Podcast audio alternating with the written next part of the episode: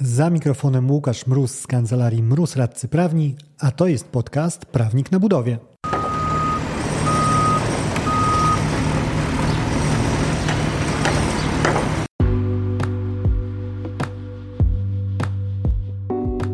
Prawnik na budowie. Podcast o wszystkim, co związane z budownictwem. Uwaga, może zawierać śladowe ilości prawa. Nazywam się Łukasz Mróz, jestem radcą prawnym i partnerem w kancelarii Mróz Radcy Prawni, w której na co dzień pomagamy firmom budowlanym sprawnie prowadzić projekty.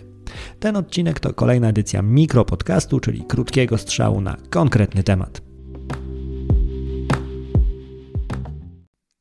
Frank Knight w swojej książce Risk, Uncertainty and Profit wskazał, że konieczne jest rozróżnienie pojęć ryzyka oraz niepewności. Do worka z napisem ryzyko trafia to, co jest możliwe do kwantyfikacji, a elementy niemierzalne lądują w worku z napisem niepewność. Ta teoria nie wiem, czy do końca przebiła się na wokandy sądowe, ponieważ analizując przebieg budowlanych procesów sądowych, można czasami odnieść wrażenie, że na sali sądowej mamy właściwie jeden tylko worek, taki, który dla ułatwienia ma na sobie napis wszystko i to do niego wszystko właśnie ląduje.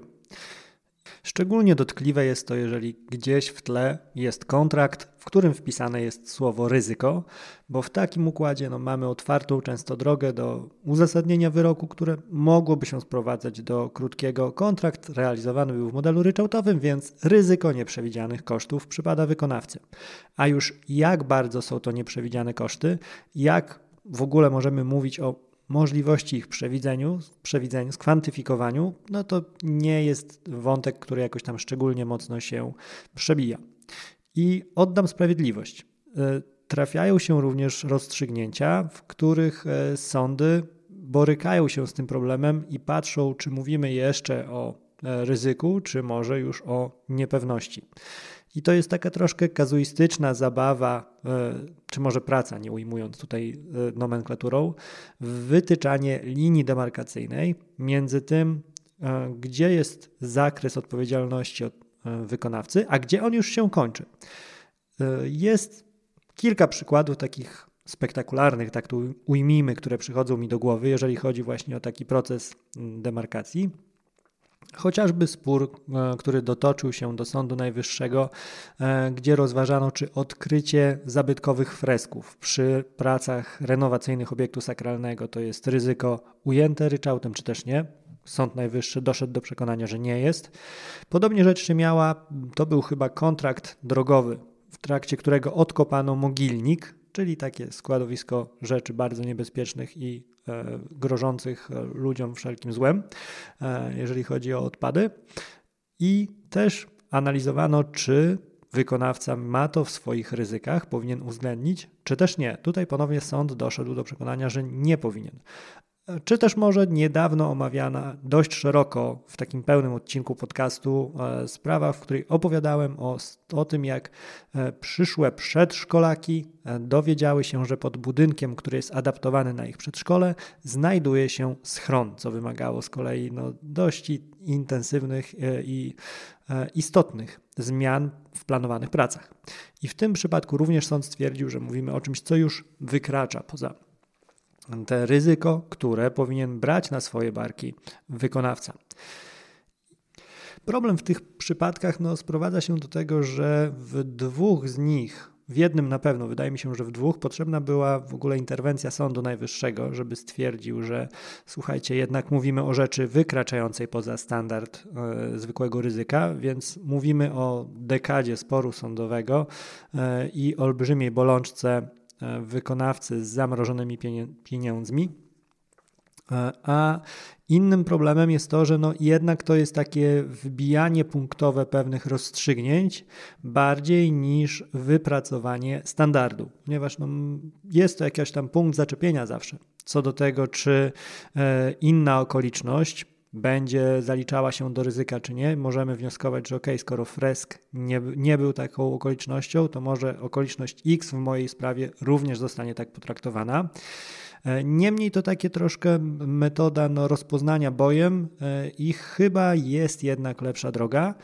I jako tą lepszą drogę e, widziałbym wspomożenie sądownictwa, wspomożenie sędziów przez większą edukację, większy nacisk na wskazanie, czym tak naprawdę jest szacowanie ryzyk i co chyba najbardziej istotne, gdzie sięgają jego granice żebyśmy mogli zrozumieć, stojąc na sali sądowej, co właściwie trzeba rozumieć przez te przepisowe, wymienione w artykule 632 kodeksu cywilnego.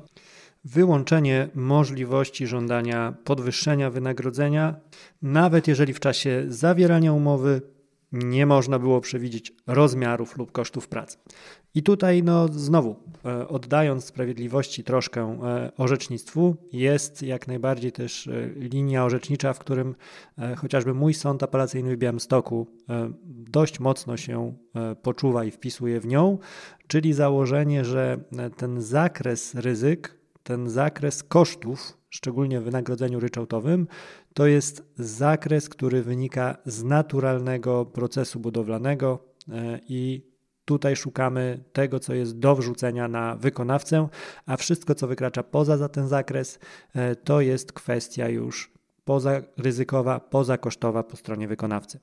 E, niemniej no, widzę tutaj naprawdę potencjał i przydatność tego, e, żeby jednak większy, większy nacisk, taką pomocną dłoń wyciągnąć do sądów, wskazując ze strony profesjonalistów, nie mówię tu oczywiście o sobie, ale o profesjonalistach z zakresu szacowania ryzyka, czym tak naprawdę jest szacowanie ryzyka projektu budowlanego oraz jakie są jego limitacje, co można wyszacować i co tak naprawdę może być oczekiwane od wykonawcy w standardzie jego wysokiej profesjonalnej działalności, żeby e, stwierdził on pewne elementy i jakie to elementy musi uwzględnić w swojej wycenie, a gdzie one już się kończą to dałoby w mojej ocenie no, fajne przełożenie na jakość orzecznictwa i zwykłą sprawiedliwość rozstrzygania sporów budowlanych.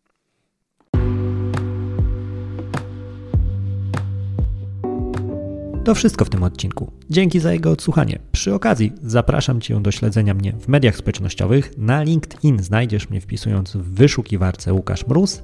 Na Facebooku natomiast i Instagramie jestem dostępny jako prawnik na budowie, czyli tak jak tytuł tego podcastu. W wersji bardziej klasycznej możesz do mnie napisać na mroz.kancelariamroz.pl. Do usłyszenia w kolejnym odcinku.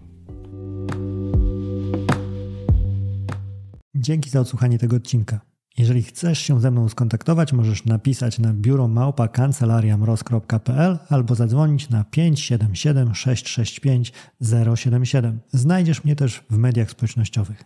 Na LinkedIn jako Łukasz Mróz, a na TikToku, Facebooku i Instagramie jako Prawnik na Budowie.